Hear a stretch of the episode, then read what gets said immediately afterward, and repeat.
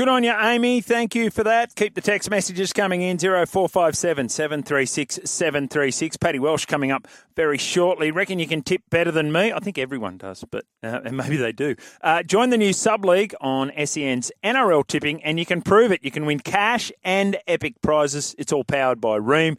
So get tipping today. NRLtipping.sen.com.au. So NRLtipping.sen.com.au sign up and get in the Jimmy Smith Tipping League for 2024. And we are, what are we, three weeks away from the first game of the season. It has happened very quickly indeed. I'd love to see the dish lickers at lunch in the cricket at the SCG or the MCG, says Rooster Man. Well, I'll tell you who might know about whether the uh, the dogs ran during the course of Sheffield Shield games or international matches. Paddy Welsh is part of the SENQ Brecky team with Ian Healy, broadcasting legend as well. He's on the line. G'day, Pat. Of course they did. during the, old, during the tests.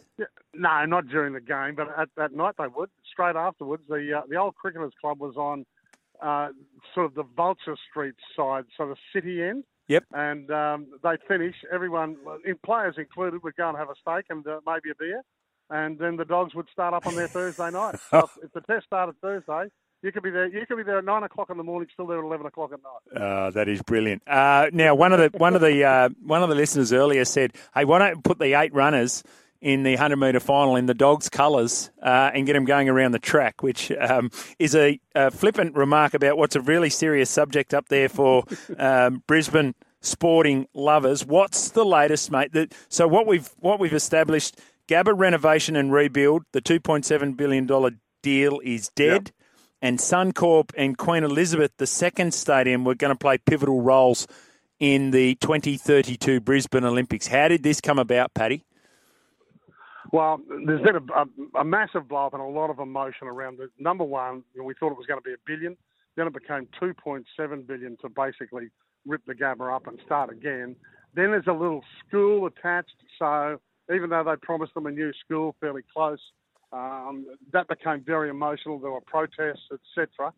Um, I, I, just think that you know Messrs. Coates and Liveris have just got in and said this is becoming a complete mess. We're still a fair way out. We've got to make a decisive, you know, call now, and they have. Um, as I said on air this morning, pretty much it, it's clear that the opening and closing ceremonies and the track and field can't be held at um, you know, at, at, the Gold Coast or somewhere like that. It just yep. can't be done. It's got to be held in the capital city. Okay. So look, I, I don't look. Look, the, the, romanticist in me says that I would like the Gabba redone because the Gabba's is, you know, it's just old and it's, it's off.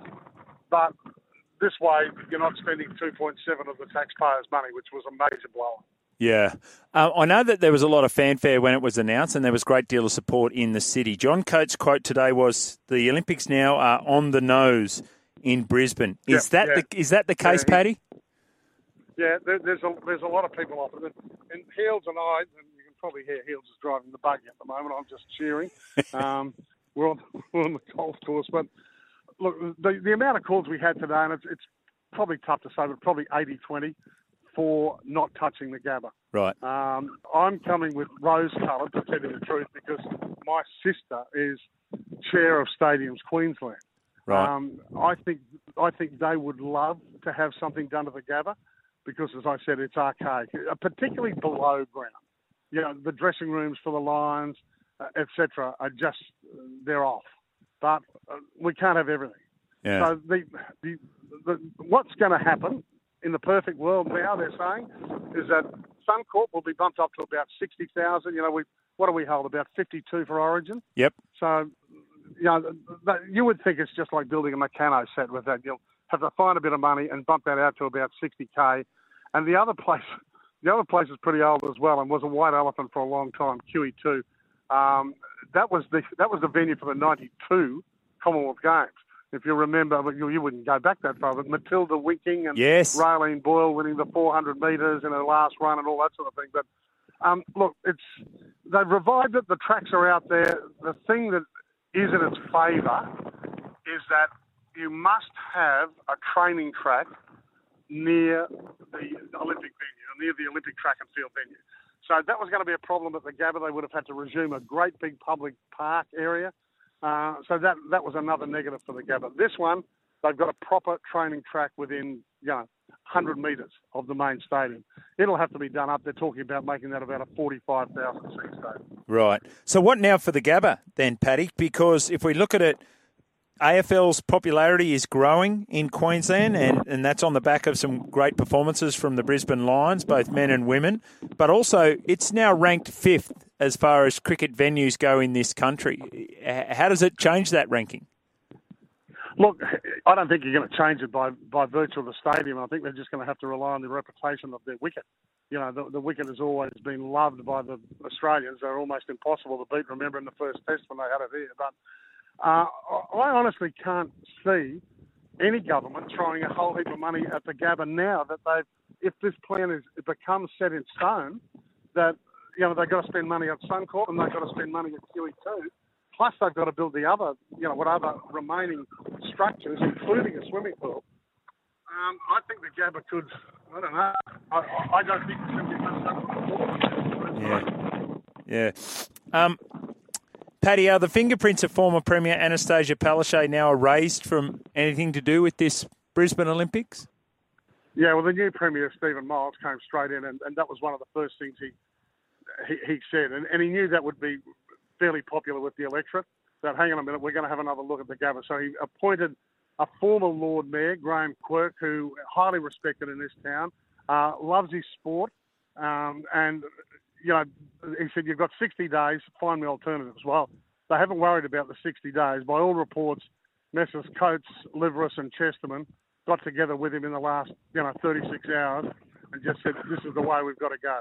Yeah. We've got to, we've got to throw the Gabba out of the thinking altogether. That's, that's going to be palatable to the politicians for a start. And then, you know, we, we'll find something else. And with the criteria, that the three big ones, your track and field, which is a massive money-making exercise for the uh, for the IOC, and your opening and closing have got to be in the capital city. Right, right. If it if it is a cut price Olympics at Brisbane in 2032, uh, the pragmatist in me says I actually don't mind that. I think that's really fiscally responsible. Uh, how do you think? Well, what are your thoughts on yeah, that? Well, what do you think the people of Brisbane would think? Well, I've been to nine, and I've seen it from both ends of the scale. I mean, Beijing, obviously with a, a communist regime, absolutely no budget whatsoever. Yep. Whatever you wanted fixed, they just threw money at. Uh, I've been to Rio, which you know, sadly, uh, you know, there's not a lot of legacy left from Rio apart from the fact that we, we had a bit of fun there. It's, you know, it's a great place to go to. Look, the one that Andrew Liveris, or the two that Andrew Liveris is pointing at, are Barcelona and London for two very different reasons. One, Barcelona was a tier two world city before they hosted the games in '92, and I was lucky enough to go for that one. That was my first, and that was just a brilliant game. There's so many, you know, fond memories of that. Now, you tell me someone who doesn't go to Spain and say, "Hey, we've got to go to Barcelona." True.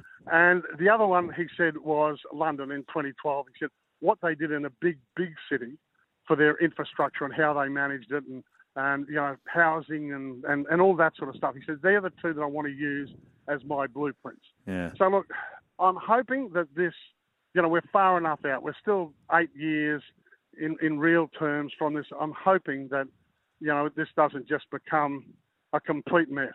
Yeah. Hopefully they've acted now. I mean, Coates is a smart man. There's no doubt about that. Liveris ran Dow, caught Dow Chemicals. He oversaw a merger that was worth $200 billion. Wow. Um, so, you know, he's, he's one, he's an Australian. He loves his country and you know he's desperate to, to leave his legacy here and leave his fingerprints on this. So, you know, look, the sports lover in me, and I and I think you know every sports lover in Australia would love to see the games work. For us to do what Sydney did in 2000, yep. because you know of the ones that I've done, Sydney in 2000 was one of the most memorable. Not just because of Cathy, but because of so many other things. You know, Nat and Kerri on the you know the, the sands of Bondi yeah. and, and things like that. I mean, there were so many great memories from that Olympic Games. So I'm hoping, obviously, as a Queenslander, that we can do it right. And hopefully, this sort of decision that's been made in the last 24 hours is the right one. It, it starts to quell all the criticism. And number two, you know, just gets us back on track as far as the public is concerned. But I think the, the casualty is going to be the Gabba. Paris in 2024, Los Angeles in 2028. We can't wait for 2032 and Brisbane. More importantly, how are you and Heels hitting them, Paddy? Shocking. That's why I've been able to talk to you for so long. It's blowing a gale. We're nudging. It's out near the airport. It's a big, wide open place, and I've got the I've got the power cut going. I'm going three with fairways at once. uh, we'll leave you to it, mate. Always great, and appreciate your insight, Paddy. Hang on a minute. Heels wants to say. Oh, here we go. Hey, Jimmy. How are you, mate? Can you, Jimmy? Good, thanks. Can you keep him talking? That's the first hole we've won. See boys. Oh, there you go. The breakfast duo from SENQ. Paddy Welsh, uh, uh, great journey. What was it? Just the nine Olympics that he's been? Just the nine. Uh, just amazing. So great to have him on the program, and uh, they've won a hole. So there is good news for their afternoon golf game. One 01 1170. The text line zero four five seven seven three six seven three six. Let's break and get stuck into some of these text messages.